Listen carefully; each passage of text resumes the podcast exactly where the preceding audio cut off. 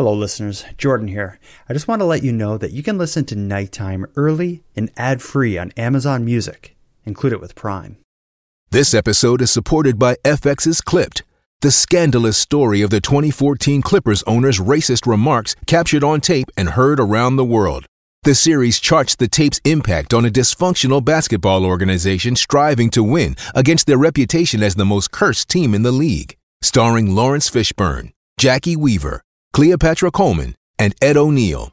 FX's Clipped, streaming June 4th, only on Hulu.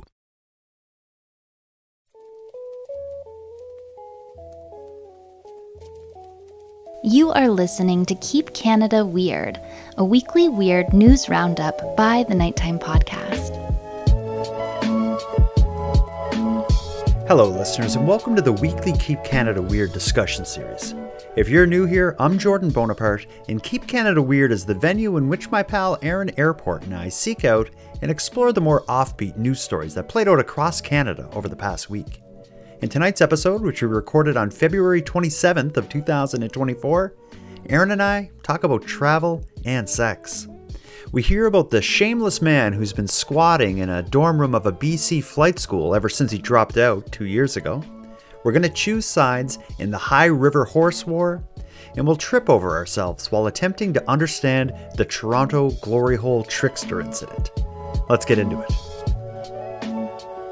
Handsome Aaron Airport, we are back, baby. We're back and better than ever. And it's not like we've been far, but last week we did release an episode that was a bit different than typical. We didn't review the past week's weird news stories. We instead went far back in time.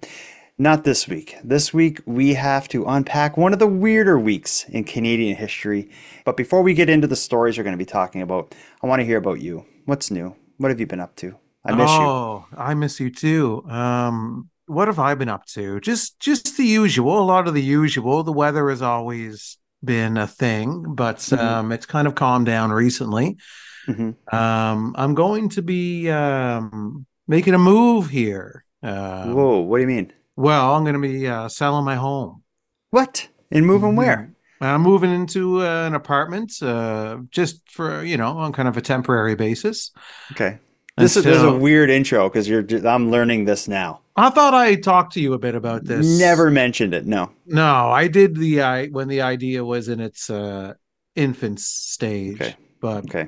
Admittedly, my memory is at the cusp of disability, so I'm not surprised that I forgot about it. But Okay, well, that's exciting. So I guess what you're saying is if there's anyone out there in Keep Canada Weird Nation who wants to own a piece of Keep Canada Weird history, contact Aaron's real estate agent. Yeah. Once nothing is listed yet, nothing is ready to be listed yet. Yeah. So don't everyone call right away. No. I'll let you know on the show when the offers can come flooding in. So over the next 2 or 3 months, I'm going to kind of get the house show ready. Okay. And then and the apartment, thankfully, is very close by. So I'll be able to keep an eye on the house. And no effect on the show like this. You can still continue your important work here. Well, for the people that watch the live recording on Tuesday nights on a regular basis, they'll notice my background will be different. Okay. Oh, okay. Yeah. And that's not a filter that I'll be using. That'll be an actual real new background.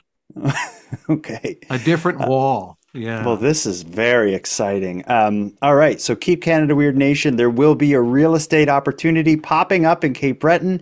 And if you like helping people move, there may be some opportunities for that as well in the new year. In the new year? That just seems like I know it's not next year that you'd be doing it, but it seemed like the right thing to say. No. I'm moving the end of this week. Oh, you tell me today. All right. Well, I'm excited for you. I'll be home soon and I'll help you. I'm coming home. Yeah. This is took a turn into like a personal conversation. Let's get back to the listeners. We have some voice memos we need to hear. Okay. Are you done ranting about your move? I didn't think I was ranting, but I didn't realize that you were so new to that information. I apologize. Absolutely new. Well, you live in Cape Breton. You're selling a house and moving to another part of Cape Breton. So let's go to a listener in Cape Breton. Her name is Michaela, and she's just letting us know that cow patty bingo, which we talked about in a past episode, is not unique to the 1990s in Halifax. It turns out it's alive and well in Cape Breton. Hey, Jordan, it's Michaela from Cape Breton. I was just listening to your podcast on the C.P. Allen High School cow incident that happened in 1994. I'm not sure if you're aware, but I thought I'd share this. There is actually the same kind of contest that happens in Cape Breton in a field in Sydney once a year, every August, and the proceeds go towards a scholarship fund. People can buy a grid square of the land for like $5. And anyway, on the day of, everybody goes to the field, they mark off the field in a grid, and they let a cow roam loose.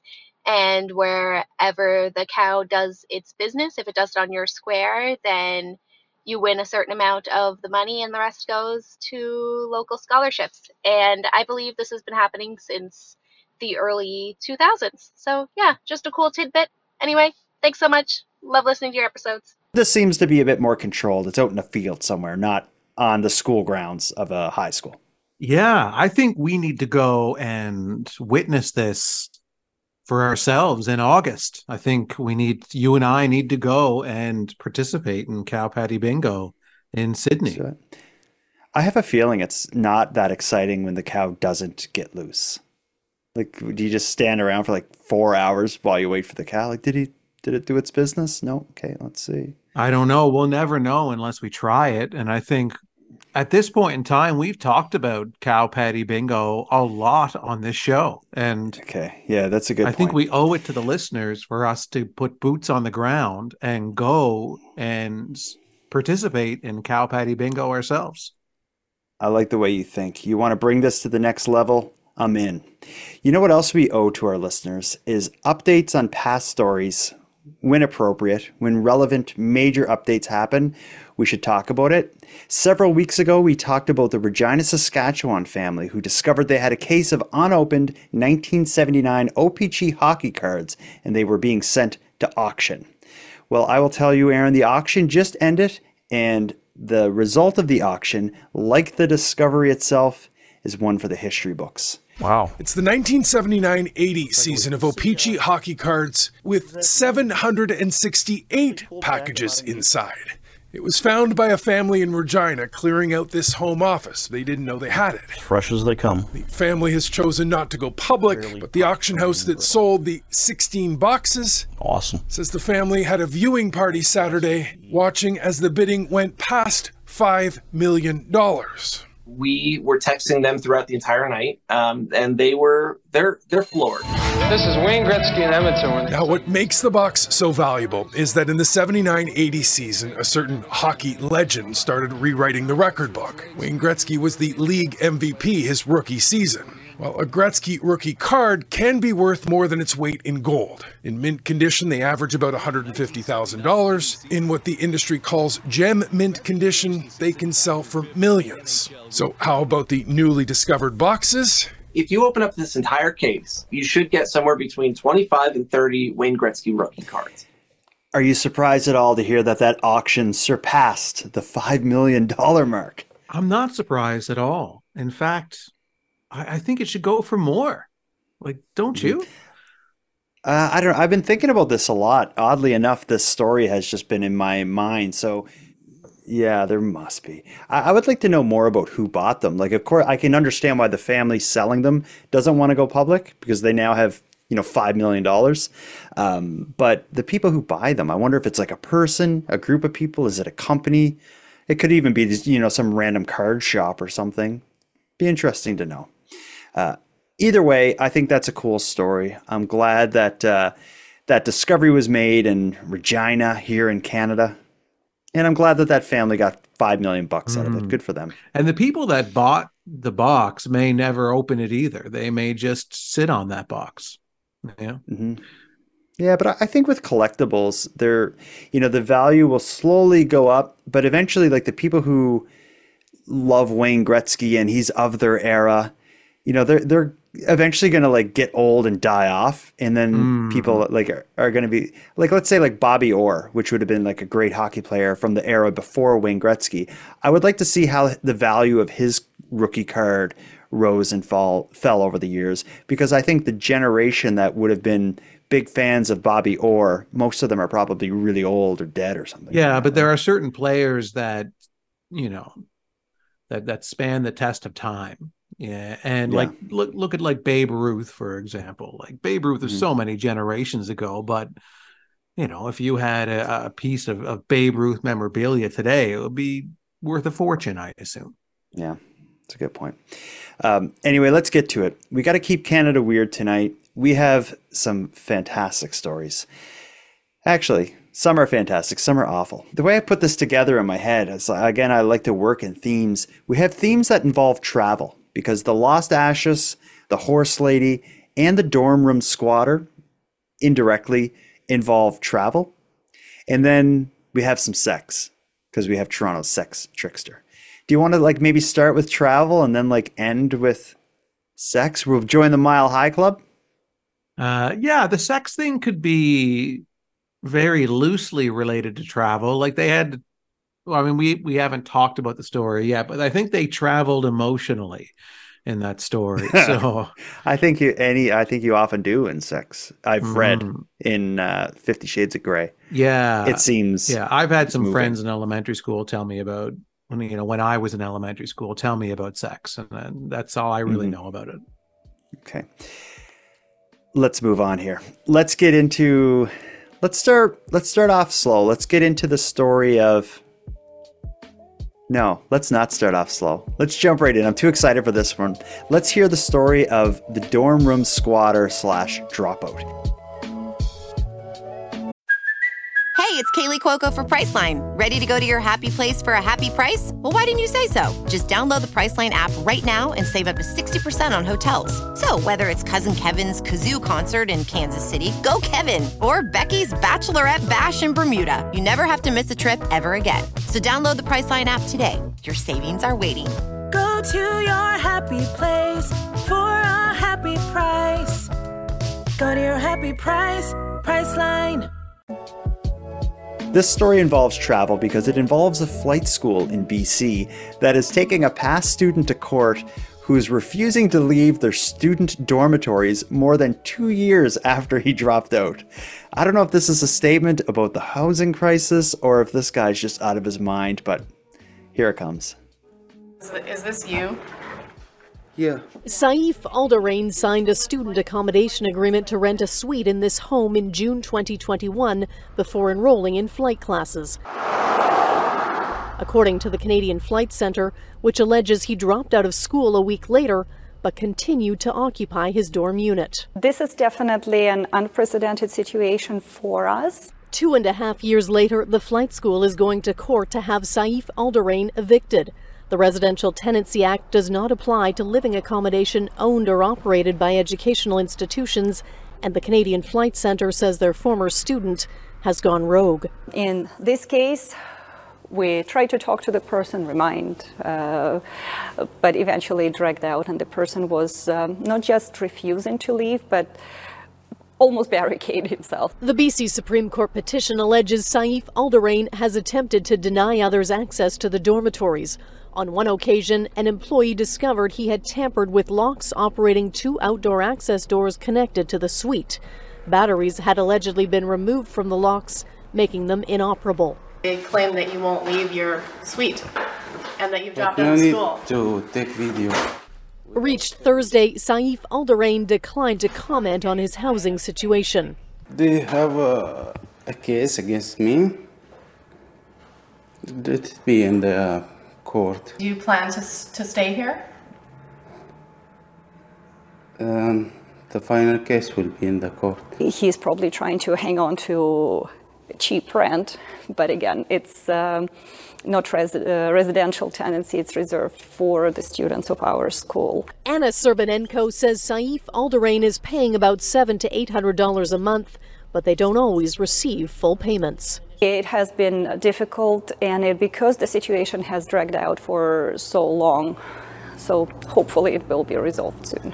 That is a nightmare. And it seems like in the story, they're trying to get this guy to court because they can't go to the tenancy bureau or whatever because it's not like a typical rental agreement.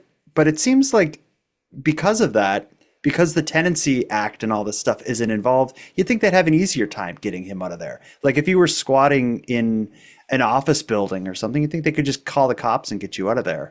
Where if you're renting an apartment, there's this whole thing where there's like a hearing and you have to give a certain amount of notice and all this stuff. This is a nightmare. Oh, yeah, it's a nightmare. It reminds me a bit of that story we covered. I don't know, maybe it was last year or a number of months ago, where there was the gentleman who owned the house and his mother, I think, lived in the main level. And then there was an apartment upstairs that he had rented to a woman, but then this woman left and it just handed the keys over to her friend. And her friend just squatted there and had parties and wrecked the place. And there was nothing the guy could do to get him out of there. Mm-hmm. So he just had to kind of grin and bear it for a very long time. He couldn't just, you know, this guy wasn't on the lease. You know, this guy was never somebody that he had agreed to allow to live there. Mm-hmm. He was just literally squatting and there was nothing the landlord could do to get him out. And this reminds me of that story. So even in this situation where there is no, you know, regulation kind of governing this situation, you still just can't get rid of somebody who's not supposed to be there. And that's shocking to me. Like, of course, I'm not a landlord or any of this stuff, but it just seems so unfair that this guy can do that. He's dropped out of school more than 2 years ago, still living in a, you know, dormitory style housing. You would think that would be a bit of a risk to the other students, for one, like just this random person is like squatting. I don't like the thought of that. And just everything about it is wrong. I wonder how long he even went to that school. I wonder if that was a part of the plan. Like, I can go to that school for a couple months, get $700 a month housing and just stay there forever. Seems to be working. Yeah, I don't know what his original motivation was. It's, for some reason, I had the impression that he dropped out almost right away, like after a week or two or something. That's kind of the way the article made it sound, but I don't know for sure. But it's, I wonder if what it was he just drops out. He realizes, like, oh man, I'm not in school no more. I got to get an apartment. And then as he looks around, everything's, you know, 3 times as much as what he's paying. So he's like, I'm going to wait this out. Now, 2 years later, I guess like this is the hill you're dying on. And this could go on for another year. So, yeah, it's going to court. You would think that you would just be able to call the police. The police would come and remove them from the property and you'd be done with it. I've never quite heard of this before. I've been in dorm rooms and such at, you know, back in the day. The idea of squatting and staying after you're done school, I just never would have considered that to be an issue. Well, imagine you live the rest of your life in your university dorm, just refusing to leave. It's like you're 70 years old and, you know, you're still going to keggers and... in a way, it'd be awesome. In a way, it would be horrible. Yeah, but if you just refuse to leave, what are they going to do? Apparently nothing. Yeah, go on the news. So many things have the appeal process and the escalation process involves contacting like Global News, CTV, CBC, and like talking about it on the news and having a reporter come and ask them about it. And that seems to be what's happening here. Maybe being on the news will scare this guy off, but we heard in the news clip he is waiting to hear what the courts decide before he determines any of his next steps. I was surprised he came to the door. Like the news team shows up to the door of this residency and he answered the door and he wasn't saying much. He just kept saying, you know, well, it'll be figured out in court, whatever. But why just not go to the door? Like, I was surprised to see him on there answering questions, but... Yeah, I guess shame is maybe not his strong suit. I guess not. I would like to know everything else that has shamed him in his life to bring him to this moment. That was the story of a battle between the former student and the school. Let's hear another battle that involves travel in a way, not air travel. This is the story of the horse lady of High River and her partnership with the mayor. Her name is Shelby Opheim, and she was threatened with jail time if she continued to ride her horse on the streets of the southern Alberta town of High River. But after a series of run-ins with law enforcement, she found a powerful ally in the town's mayor, and together, they're fighting back. Settlers began arriving here in the 1870s. Also arriving by horse 150 years later is Shelby Opheim, a proud member of High River's Western heritage. I love my horses, yes. My auntie was a barrel racer, so I kind of got into it when I was younger. 3 cream, 2 sweetener, and a honey cruller donut for the horse. She takes Charlie everywhere, even for coffee, to make him comfortable in different environments. Bomb-proof, I can scream, I can yell. Stuff like this shouldn't scare them. So this makes them safe. When he goes to a home, nobody's getting hurt.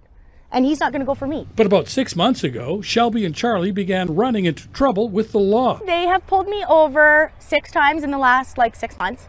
The last time was Tuesday, and they told me that I was no longer allowed to ride in town. I couldn't have horses here. I could be arrested and put in jail. Town folk didn't want any trouble, they said. My biggest thing was I had concern for her with the traffic and knowing horses. Horses are just animals, and they don't know what traffic is all the time. So peace officers got legal advice on barred horses from the town. Horse feathers, said Shelby. Our bylaw says that we can. Our High River page you can actually go on says horses are a mean of transportation. The only issue is they poop. Tuesday, the mayor felt he had to step right into the middle of it. Sometimes you got to clean up the mess afterwards, so that's what we're doing. Turns out Shelby was right. Mayor Snodgrass says things got goofy when peace officers got legal advice without first going to council. We're the town of High River. We're a small ag-based community. Shelby's more than welcome to ride her horse in through town. You respect the public, you respect the other drivers, you're doing it safely. But the other thing is the drivers in their vehicles need to be doing the exact same thing. And that was that. I will continue riding in town, as long as I'm allowed to. The two settled things the old-fashioned way, with a handshake. His first comment on this story is, I gotta say, I love that mayor. The way he handled that, this guy should be prime minister. Just this, it just makes sense. He just shows up, addresses the issue. You're allowed to ride that here. There's no law against it. You need to be careful and respectful of others. Other people on the road and their vehicles need to be respectful of you. They shake hands outside of a Tim Hortons. It's a very Canadian outcome. Mm-hmm. Yeah. But I can look at the look on your face tells me you have a different opinion. I don't care for this woman. What? I think she's great. No, I enjoy Shelby. No, I find her, I gotta be honest, I find her smug. I think that to be honest, I think she's an instigator. Really? Yeah, I do. I think they picked the fight with her. No. I think she was looking for it. Really? Oh yeah, she knew she couldn't do it. And she was out just flaunting her horse for everyone to see, going through drive-thrus of Tim Hortons of all places. Good, that's a good point. Yeah, I don't care for that either. And I wonder, I thought that I was just, to interject here, I kind of suspected maybe the news put her up to going through the drive-thru, because that is a good moment of news. Oh, no. She does this all the time because she's like, I get a coffee for me, and I get this for that person, and I get a honey cruller for my horse. Because I'm an idiot. Great impression. Yeah. I can do whatever I want. And you know what the common theme in these stories are? It's not travel. It's vigilantes. People who are going against the law to basically do whatever they want, no matter what the authorities say about it. So this guy stays in this dorm, this room, when he's supposed to be going to flight school and he's not, but he wants to stay anyway. And he just does it no matter what anybody tells him. And then this story here, this woman wants to ride. Her name is Shelby. Her name is Shelby, and she's a nice person. Right. No, you don't know her. Go on. No, you don't know her. I can read her. She's a jerk. I just know it. She wants to ride her horse wherever she wants. And nobody's going to tell her any different. And it's only a coincidence that the mayor just happens to agree with her. It's not that he agrees with her. There is no law against it. So why can't you? But if the police are telling her not to do it. Oh, police never make mistakes. They always get things right. Yeah, but maybe there's a reason. Like, well, we live in modern society now. And we see a lot of issues with you riding your horse wherever you want. Yeah. Because she was... I'd jump on an e-bike like a regular person. She was riding it right down the middle of the street. Did you see that in the clip? You think that's okay? That is true, yeah. And then the horse is crap. You think she's... So she's riding down the middle of the street. And her horse has explosive diarrhea. And it's just crap everywhere. You think she's getting off the horse all the time, every single time, stopping traffic so that she can get in the middle of the street and pick up all the crap from her horse and then getting back on. Like, do you know how disruptive that is to the regular flow of traffic? Well, here's the thing. My thought is, why should she have to pick it up if it's just on the road? Different if it's in a parking lot or a drive-through. No. It's people's tires are rolling in it. Their tires reek. Who cares? Your car is going to reek, man. That's going to cling to your tires for days. Like, that's awful. No, people will have to be cleaning their tires when they get home because they're covered in horse crap. Like, you know, the scene from Back to the Future when, like, you know, Biff is chasing Marty in the car in 1955, and Marty fashions the skateboard out of the thing that the little girl was riding, and he's like, he ends up like being chased to the point where he moves out of the way, and then Biff like slams into the cart filled with horse manure, and it spills all. Yeah. That's what's going to be happening in this town because of this woman. That kind of a horse manure chaotic scene is going to be a weekly occurrence now, because now the mayor has said, yeah, go ahead, do whatever you want. And so now any other... Everyone in the city is going to be getting horses. Every Joe idiot with a horse who's going to come down and be like, oh, we can ride our horses wherever we want. This is great. This town is lawless now. Wow. That could be the outcome. I don't know. This is an interesting story. I guess we'll see where it goes. But I think if Shelby can be respectful of the community, I don't imagine... they're going to get a new bylaw on the books, because that's what it would take. It would take some kind of change in the town's bylaws or something to prohibit horses for use as transportation. One other thing before we get back into it, this is referred to as a egg. The mayor said, we're just a small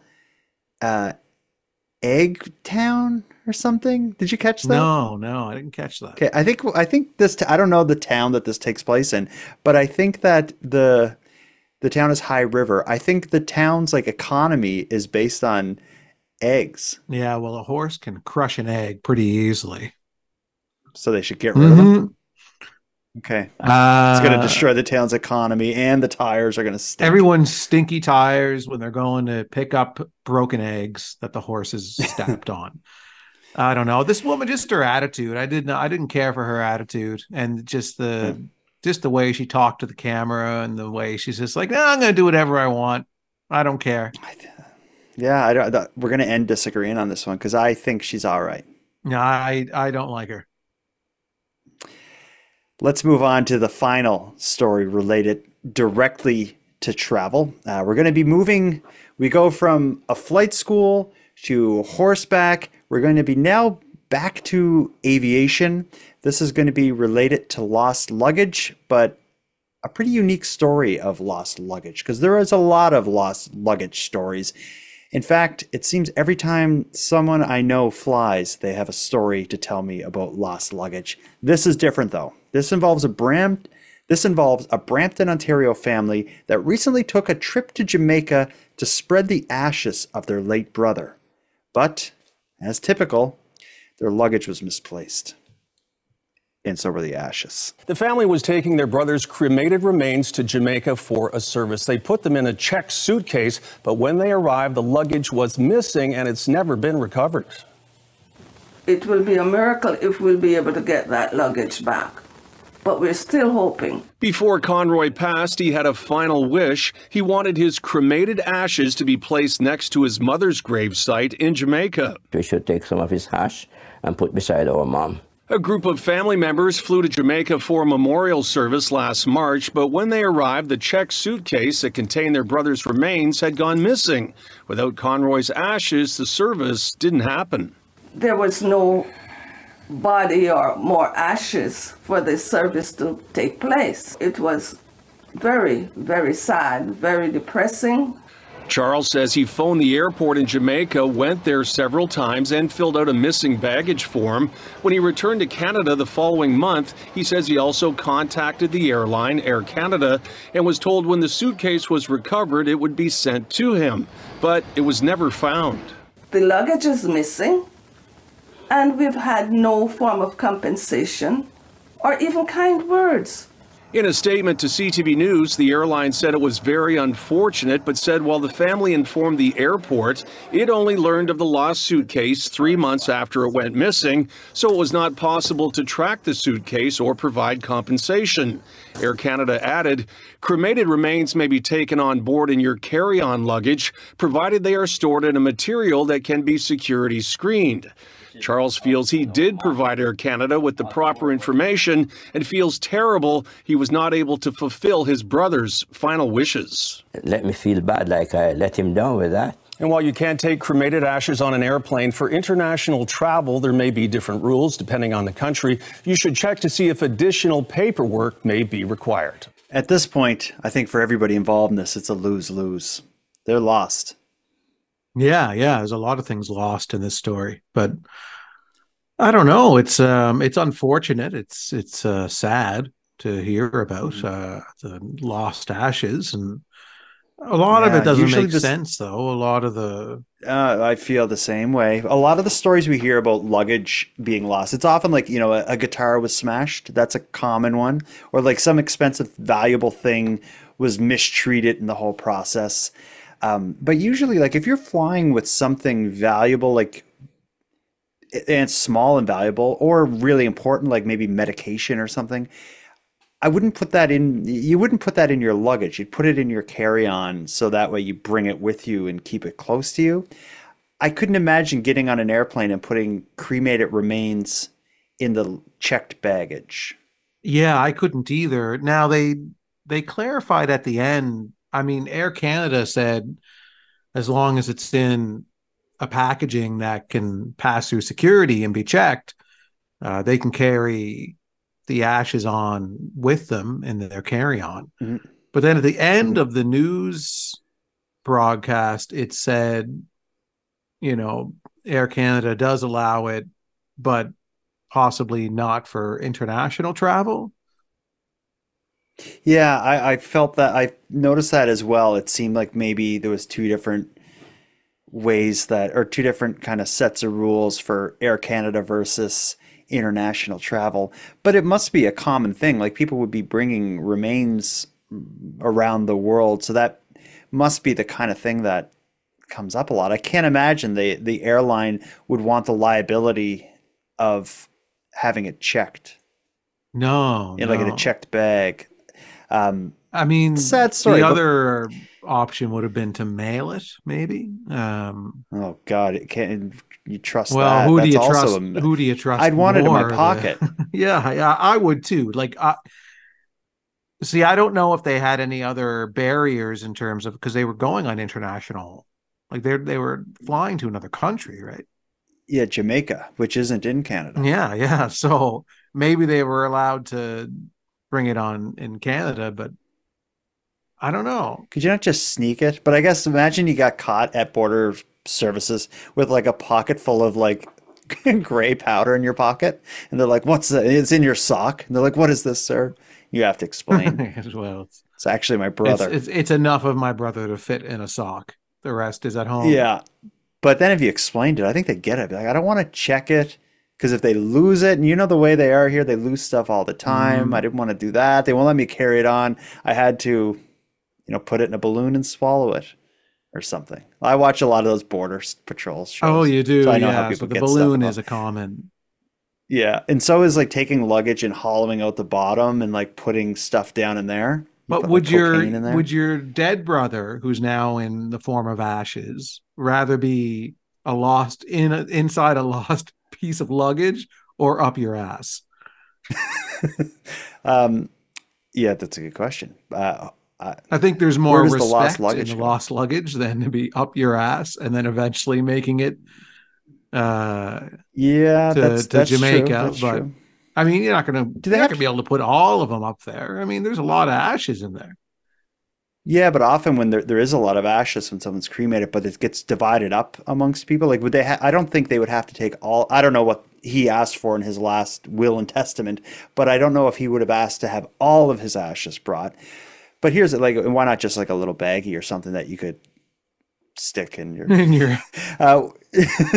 What about this? You remember? Yeah. I think it was just 2 weeks ago. We heard the story that people who wanted to get the money back from their grave plot because it was like a couple hours away, and it was the grave. They bought a grave plot next to their parents, but then they moved a couple hours away, and they didn't want it anymore.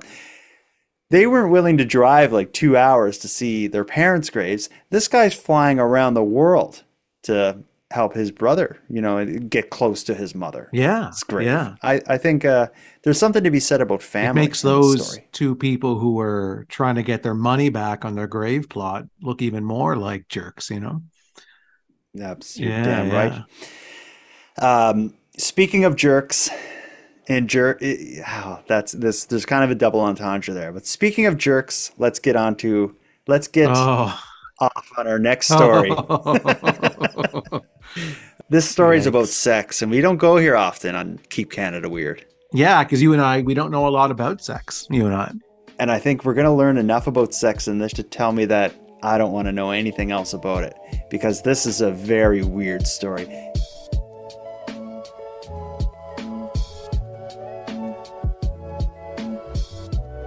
If you want to get on Keep Canada Weird as a topic involving sex, you really need to pull out all the stops. And this next one is a trip.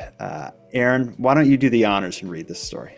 I am honored that you would bestow on me the opportunity to read a story about glory holes. I called the story Toronto's Sex Trickster. Would you call it something different if you? Because I come up with the names of the stories just off the top of my head as I'm putting it together. What would you like? Can you think of a better name than Toronto's Sex Trickster? Toronto, because there is a trick in this story. There's a trick for sure. I mean, nothing off the top of my head, okay. which is kind of a bit of a play on words there as well. Mm-hmm. Okay, so I will read the story. So on two separate occasions in 2020, Tony Saphir, is that how you say it? That's how I'll say it, yeah. So on two separate occasions in 2020, Tony Saphir tricked two men into believing they were talking to a woman online and invited them over to his Toronto home to have anonymous sex through a hole in a sheet hanging in a doorway. The ruse came to an end when the second man pulled the sheet down to find Saphir cowering on the ground in a black wig, and he was later arrested. Ontario Court Justice Kathy Mocha convicted the 33-year-old of 2 counts of sexual assault, given that the victims had been misled about the identity of their sexual partner. On Friday, she sentenced him to 28 months in prison, 14 months for each count. He'll also be on the sex offenders registry for the next 10 years.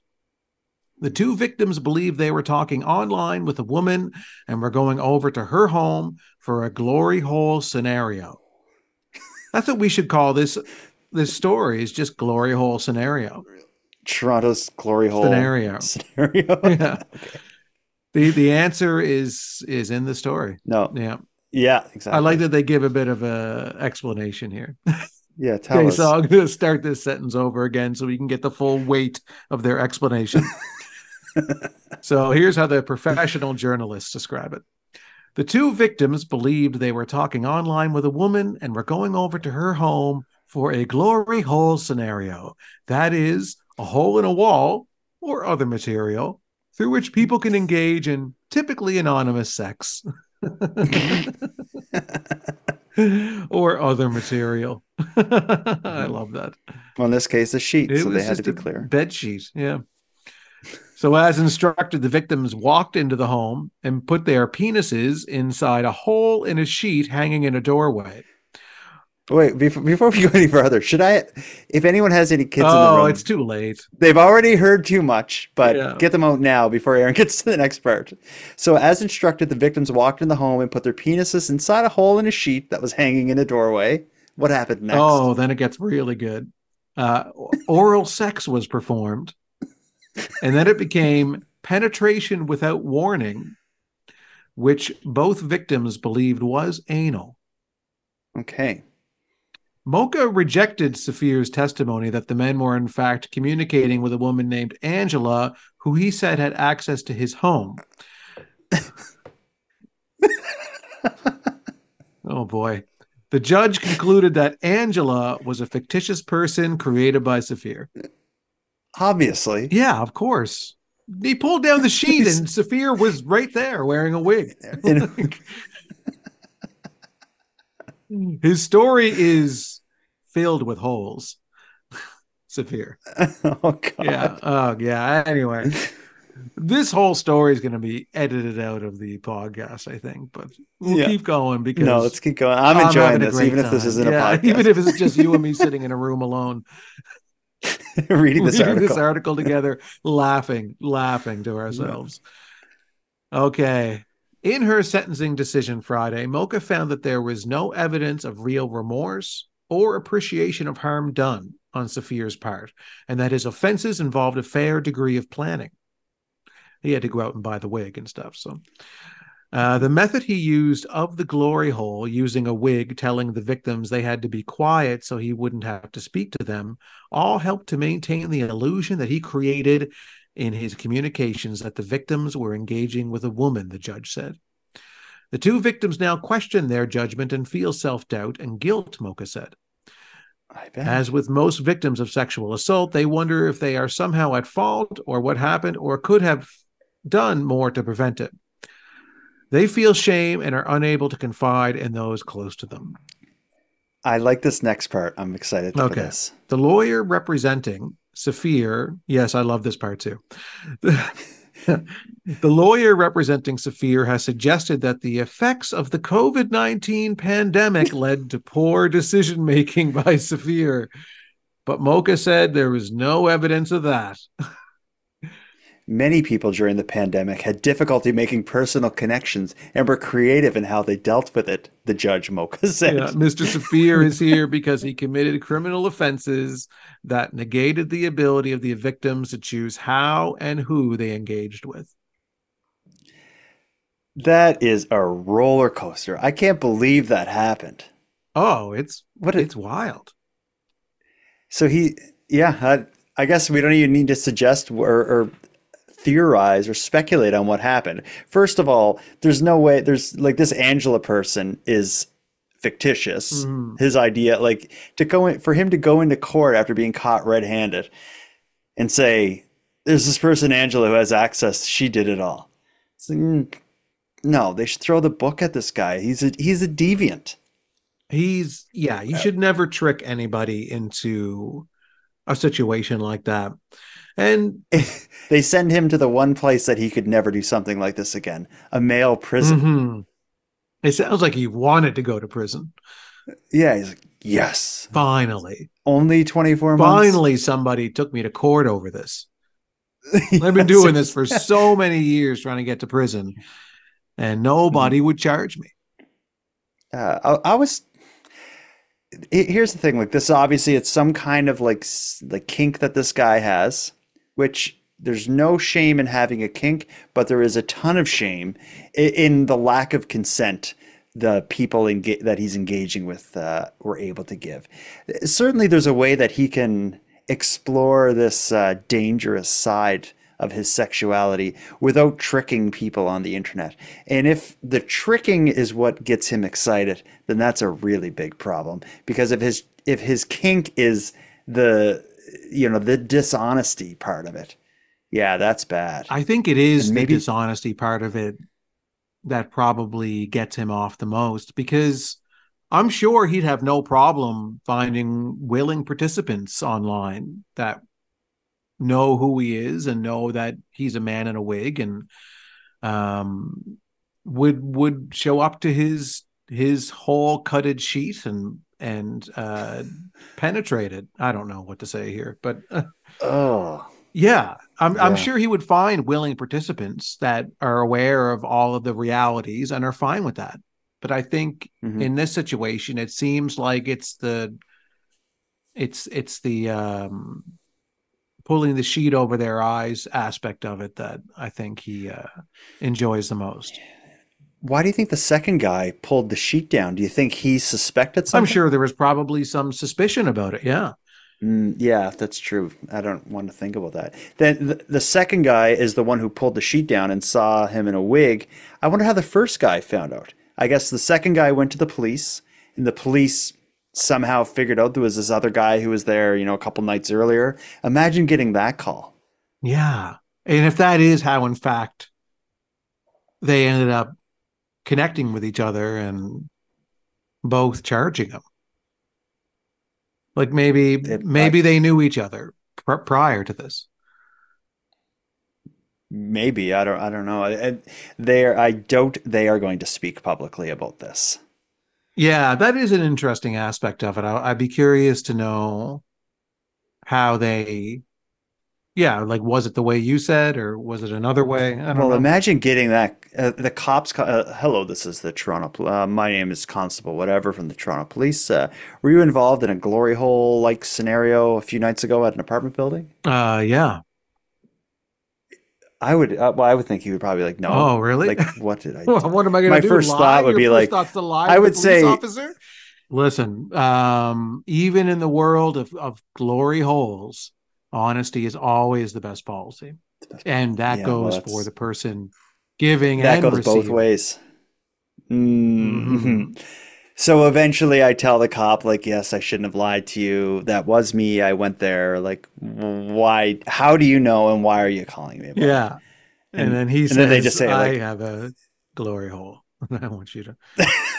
No, he would just say, like, that was a man pretending to be a woman. Do you want to press charges? Okay. I don't know. This is a weird role play you and I are engaging in right now. I don't know what my kink. This is my kink. Yeah, well, you're kind of tricking me into it, so I don't want to participate anymore. Just pretend you're the cop. We've already said things that can't even air on this episode already, so yeah. You're going to have a fun time editing this show, once you get off the horn with me.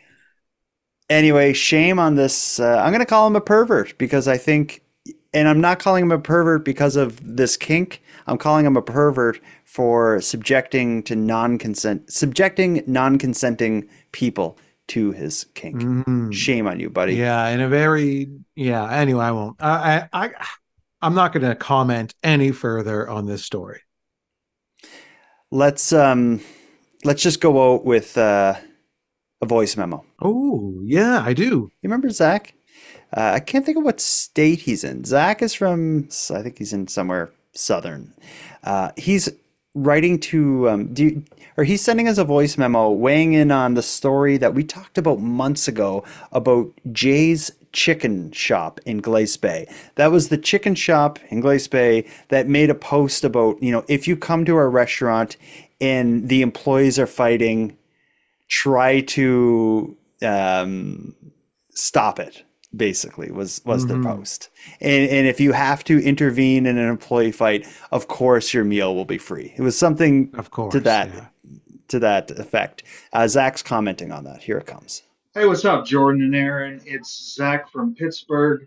I was calling in because I heard the episode of Keep Canada Weird about the chicken place that seemed like they had a weird advertisement, and kind of seems like they just had some interior drama in that business and was letting everyone know about it. Weird, but it harkened me back to about a year ago or so. I take the bus into work and I see these billboards, and the billboards was for this law company called Morgan and Morgan.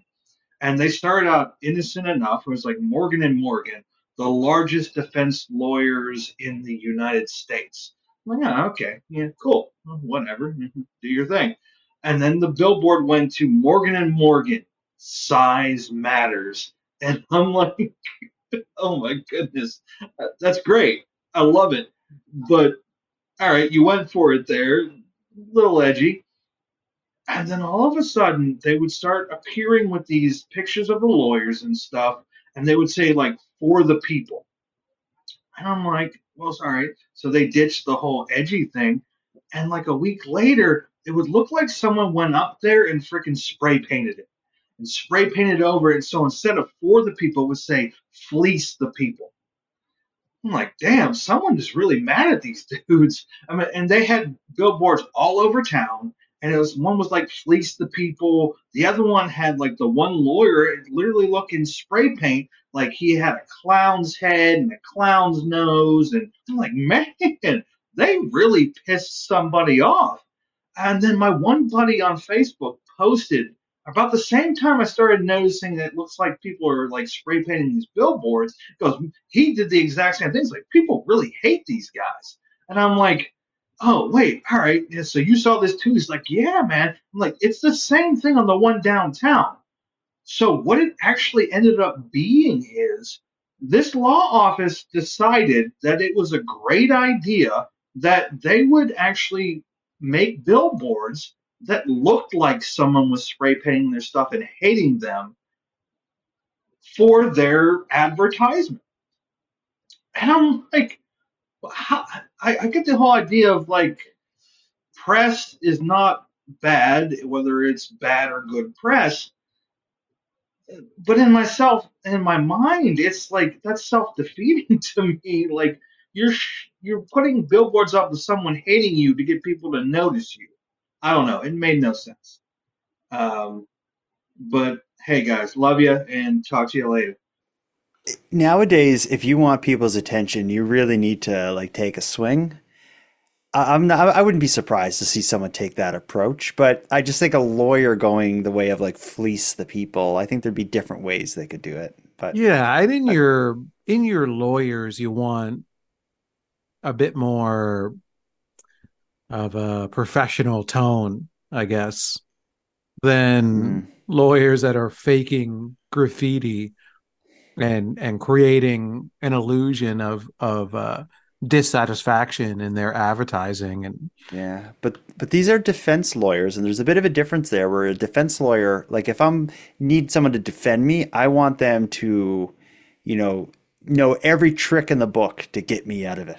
Because there's a defense lawyer I saw a sign for, they had a their slogan was something like, just because you did it doesn't mean you're guilty. It was something of that nature. So this is no worse than that. Yeah. I like that one. Just because you did it doesn't mean you're guilty. I think a lot of the stories we heard tonight tell us that a lot of what we see is not real. If an offer's too good to be true on the internet, maybe it's not real. I'm talking about the glory hole situation. Oh, yeah. Mm-hmm. The glory hole. Yeah. Mm-hmm. So I'm going to end it. Yeah, the glory hole. Yep. Just back to that. Yeah, it's always back to the glory hole with you. Let's wrap it up here. I've heard enough from you. I've had enough with you. Handsome Aaron Airport. Until next time. Jordan, until next time. I'm going to wash my bed sheets and my hands tonight. And my everything. And Jordan, until next time. You know what I'm not washing tonight? My car tires. Because there's no horses on my streets. I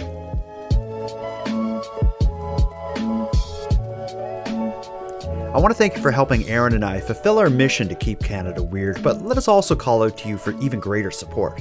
If something weird happens in your part of the country, we want to hear about it. And if you have any thoughts, opinions, or theories on any of the stories we discussed tonight, we want to hear about that too.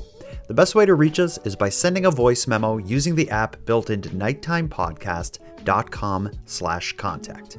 We're excited to hear from you. Now, before we part here, let me end with some thanks. First, a big thanks to Aaron for sharing an evening with me and with you, the listeners of Keep Canada Weird. A big shout out to the internet's favorite cult leader, Unicole, who provides the intro and outro voiceovers for this series. And then lastly, but most importantly, a massive thank you goes out to each and every one of you listening to Nighttime, as without your interest and your support, this show would be as pointless as it would be impossible. Now, on the topic of support, let me thank the newest subscribers to the premium feed, Melissa, Laura, and Ryan. Thank you for going premium. And for anyone else who'd like to support the show, you can help us out here in a variety of ways. The best way is by listening on the premium feed. It costs just a couple dollars a month, and that money funds the creation of the show. But the premium feed also gives you the episodes 2 days early, gives them to you ad-free, and gives you access to a full back catalog of Nighttime and Keep Canada Weird episodes. If that sounds like something you're interested in, you can go premium right now at patreon.com/nighttimepodcast. And even if you don't want to go premium, you can still support this show by simply sharing this episode on social media and letting all your friends know why they should listen. We appreciate your support in growing this. Now, until next time, take care of each other, hug your loved ones tight, and let us know if you see anything weird. Keep Canada Weird is written, hosted, and produced by the Nighttime Podcast.